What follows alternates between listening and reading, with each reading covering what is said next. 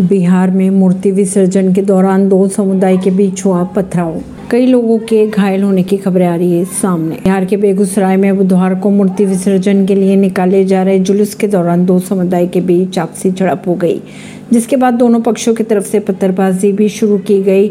खबरों के घर माने तो पत्थरबाजी में दोनों पक्ष के कई लोग घायल हुए स्थिति को नियंत्रित करने के लिए मौके पर पुलिस फोर्स की तैनाती की गई। परवीनर सिंह, नई दिल्ली से।